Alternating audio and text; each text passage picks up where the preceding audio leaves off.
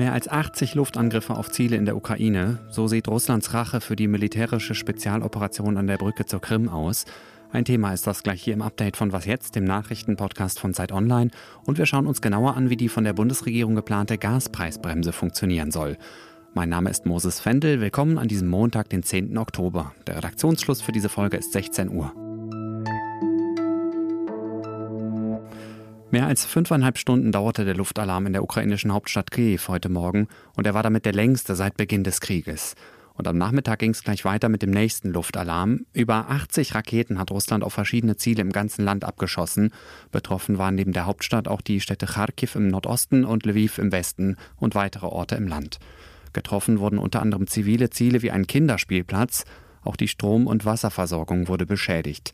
Die schreckliche Bilanz, mindestens elf Menschen sind bis zum Redaktionsschluss dieser Folge gestorben, 87 weitere wurden verletzt. Mit einer Videobotschaft hat sich Präsident Volodymyr Zelensky heute Morgen an seine Landsleute gewarnt. Маємо справу з терористами. Вони прагнуть паніки і хаосу, хочуть знищити нашу енергосистему. Вони безнадійні. Друга мішень це люди. Спеціально обрали такий час і такі цілі, щоб завдати якнайбільше шкоди. Але ми, українці, допомагаємо одне одному, віримо в себе, відновлюємо усе зруйновано. Зараз можуть бути тимчасові перебої з електрикою, але ніколи не буде перебоїв з нашою впевненістю, впевненістю у перемозі. Ziel dieser Terrorangriffe sei es, Angst und Chaos zu verbreiten und die Infrastruktur zu zerstören. Die Menschen in der Ukraine ließen sich davon aber nicht beeindrucken, würden einander helfen, alles Zerstörte wieder aufbauen und nicht aufhören, an sich und ihren Sieg zu glauben, sagt Zelensky. Die EU und die NATO haben die Angriffe verurteilt. Ein Sprecher des EU-Außenbeauftragten Josep Borrell zum Beispiel bezeichnete sie als barbarisch und feige und nannte sie Kriegsverbrechen. NATO-Generalsekretär Jens Stoltenberg nannte die Angriffe auf Twitter entsetzlich und willkürlich. Er habe der Ukraine erneut die Unterstützung der NATO versprochen, und zwar solange sie nötig sei. Deutschland will in den kommenden Tagen ein neues Luftabwehrsystem an die Ukraine liefern. Bundesverteidigungsministerin Christine Lambrecht sagt, die jüngsten Angriffe machten deutlich, wie wichtig es sei, der Ukraine jetzt schnell Luftverteidigungssysteme zu liefern. Der russische Machthaber Wladimir Putin hat die Angriffe als Vergeltung für den Anschlag auf die Krimbrücke am letzten Samstag bezeichnet und mit weiteren Angriffen gedroht. Putin sagte zu Beginn einer Sitzung des russischen Sicherheitsrates, wenn die Versuche terroristischer Anschläge auf unser Gebiet fortgesetzt werden, werden die Antworten Russlands hart ausfallen und in ihrem Ausmaß dem Niveau der Bedrohungen entsprechen. Zitat Ende. Verstärkt wird Putins Drohung durch die Ankündigung eines anderen Autokraten. Der belarussische Diktator Alexander Lukaschenko will gemeinsame Truppen mit Russland aufstellen. Vor zwei Tagen hätten Russland und Belarus angefangen, Kräfte zusammenzuziehen, zitiert ihn die belarussische Nachrichtenagentur Beta. Wo genau diese sogenannte Eingreiftruppe stehen soll, hat er nicht gesagt. Begründet hat Lukaschenko das mit angeblichen Angriffsplänen der Ukraine. Bisher war Belarus nicht direkt am russischen Angriffskrieg in der Ukraine beteiligt, es diente Russland aber als Aufmarschgebiet für dessen Überfall von Norden her. Und hier noch eine Nachricht aus Deutschland, die auch mit dem Krieg in der Ukraine zu tun hat. Fast eine Million Ukrainerinnen sind seit Beginn der russischen Invasion nach Deutschland gekommen. Das Statistische Bundesamt sagt, dass die meisten Menschen im März und im April gekommen sind. In den Monaten danach seien es weniger geworden. Und von Mai bis Ende August seien auch fast 80.000 Menschen in die Ukraine zurückgekehrt. Diese Zahlen sind allerdings unvollständig, weil sie nur die Menschen umfassen, die sich in Deutschland offiziell an- und abgemeldet haben. Nicht mit drin sind zum Beispiel Menschen, die kürzer als drei Monate hier waren und sich deshalb gar nicht melden mussten, oder diejenigen, die privat bei Freunden oder Bekannten untergekommen sind. Sicher durch den Winter, das ist der Titel des Zwischenberichts, den die von der Bundesregierung eingesetzte Gaspreiskommission heute vorgestellt hat. Das ist ein Expertengremium, das geleitet wird von der Wirtschaftswissenschaftlerin Veronika Grimm, dem Präsidenten des Bundesverbandes der deutschen Industrie Siegfried Russwurm und vom Chef der Bergbau- und Industriegewerkschaft IGBCE, der heißt Michael Vassiliadis. Darunter ein Foto von zwei bläulich schimmernden, voll aufgedrehten Gasflammen zeigt schon, worum es geht. Aufgabe der Kommission ist ja, Vorschläge zu machen, wie die Bundesregierung den Gaspreis für Unternehmen und Haushalte senken kann. Diese Gaspreisbremse wiederum ist Teil des 200 Milliarden Euro Rettungsschirms, den Bundeskanzler Olaf Scholz vor anderthalb Wochen als Doppelwumms bezeichnet hat. Die Fachleute schlagen jetzt vor, die Entlastung in zwei Stufen zu unterteilen. Und erklären soll mir das bitte Marc Schieritz. Er ist wirtschaftspolitischer Korrespondent im Hauptstadtstudio der Zeit. Hallo Marc. Hi, hallo. Erklär mir doch bitte erstmal kurz, wie dieses Zwei-Stufen-Modell aussieht. Ja, das Zwei-Stufen-Modell unterteilt sich in eine kurzfristige und eine mittelfristige Stufe. Zunächst mal kurzfristig sollen die Leute dergestalt entlastet werden, dass der Abschlag, den sie im Dezember an ihren Gasversorger überweisen müssten, vom Staat übernommen wird. Und dann soll ab Frühjahr nächsten Jahres eine mittelfristige Gasbremse greifen, bei der der Staat einen Teil des Verbrauchs sozusagen dauerhaft zu vergünstigten Preisen bereitstellt.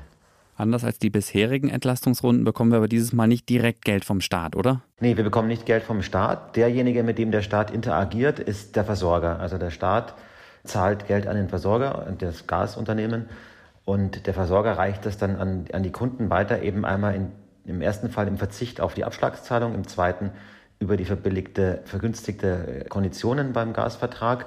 Wenn man jetzt nicht selbst einen Vertrag mit dem Versorger abgeschlossen hat, wie das bei vielen Mietern der Fall ist, dann ist derjenige, der das Geld gewissermaßen einem überreicht, der Vermieter oder die Hausverwaltung. Zweite Stufe dann ja ab dem Frühjahr wird ja gedeckelt und zwar bis zur Obergrenze eines bestimmten Grundkontingents. Wie genau berechnet sich dieses Kontingent? Die Logik ist, wir müssen ja Gas einsparen, um die 20 Prozent. Das heißt, äh, man möchte äh, darauf hin, dass die Leute nur 80 Prozent dessen verbrauchen, was sie im letzten Jahr verbraucht haben. Ähm, so dass eben nur 80 Prozent auch äh, subventioniert werden. Und das orientiert sich am Verbrauch im Vorjahr. Und ähm, davon 80 Prozent werden verbilligt zur Verfügung gestellt. Sozusagen, da gibt es einen Abschlag auf den Preis und allem, was darüber ist, greift der Marktpreis wieder. Das heißt, dann wird es teurer. Ich fasse mal kurz zusammen. Der Staat übernimmt für uns alle die Heiz- und Energiekosten im Dezember diesen Jahres und ab März gilt dann für mindestens ein Jahr, also bis zum Ende der nächsten Heizperiode, dass die Kilowattstunde Gas für Firmen und VerbraucherInnen nicht teurer als 12 Cent wird. Ein Anreiz zum Energiesparen ist das jetzt aber nicht gerade, oder? Genau, das war nicht ganz korrekt, denn der Staat übernimmt im Dezember nicht die Energiekosten, sondern nur den Abschlag. Und ähm, der Abschlag ist ja das, was man jeden Monat bezahlt auf Basis eines geschätzten Verbrauchs des Versorgers. So, sagen wir mal, das sind 60 Euro. Wenn ich jetzt aber natürlich im Dezember mehr verbrauche, als in diesen 60 Euro drin ist, dann zahle ich trotzdem noch drauf. Der Abschlag ist ja nicht die, die Gasrechnung, sondern sagen nur, nur, nur, eine Schätzung der Gasrechnung. Das heißt, wenn ich jetzt mal ex, extrem gesprochen im Dezember gar kein Gas verbrauchen würde, weil ich im Urlaub bin, dann würde ich diese 60 Euro einfach für mich äh, nehmen können. Wenn ich mehr Gas verbrauche, dann ist natürlich meine Rechnung, meine tatsächliche Rechnung ähm, höher als diese 60 Euro Abschlag vielleicht. Insofern gibt es natürlich schon einen gewissen Anreiz, denn je mehr ich spare, desto mehr von diesem Abschlag darf ich für mich behalten. Und bei dieser mittelfristigen Lösung, bei der Bremse, ist es so, dass der Anreiz eben durch die den Beschluss gesetzt wird, nur 80 Prozent des Verbrauchs zu subventionieren und ich sozusagen einen Anreiz habe, irgendwie nicht über diese 80 Prozent zu gehen, denn dann wird es teurer. Danke, Marc. Ja, danke dir. Und wenn Sie mögen, können auch Sie Marc Schieritz Fragen stellen, und zwar zum Thema Inflation. Einige haben wir schon bekommen, vielen Dank schon mal dafür. Wir sammeln aber noch weiter. Schreiben Sie uns gerne eine Mail an wasjetzt.zeit.de. Die Antworten von Marc hören Sie dann demnächst in einer Was jetzt Sonderfolge. Der Nobelpreis für Wirtschaftswissenschaften geht in diesem Jahr an drei Ökonomen aus den USA. Sie heißen Ben Bernanke, Douglas Diamond und Philip Dybvig und haben sich in ihrer Forschung mit Banken und Finanzkrisen beschäftigt. Die Königlich Schwedische Akademie der Wissenschaften in Stockholm sagte in ihrer Begründung, mit ihrer Arbeit hätten die drei Forscher unser Verständnis der Rolle der Banken in der Wirtschaft, insbesondere während Finanzkrisen, sowie der Regulierung der Finanzmärkte erheblich verbessert. Der Wirtschaftsnobelpreis bildet den Abschluss der Preisvergaben, nachdem letzte Woche ja schon Medizin, Physik, Chemie, Literatur und Frieden dran waren. Der Wirtschaftsnobelpreis ist der einzige, der nicht auf das Testament von Alfred Nobel zurückgeht. Er wird von der schwedischen Zentralbank gestiftet und zählt somit streng genommen nicht zu den eigentlichen Nobelpreisen. Was noch? So klingt es, wenn sich Donald Trump zwei Sektkühler mit eiskaltem Wasser über den Kopf schütten lässt. Und so klingt es bei Bill Gates. Allerdings hat der dafür eine extra Maschine konstruiert.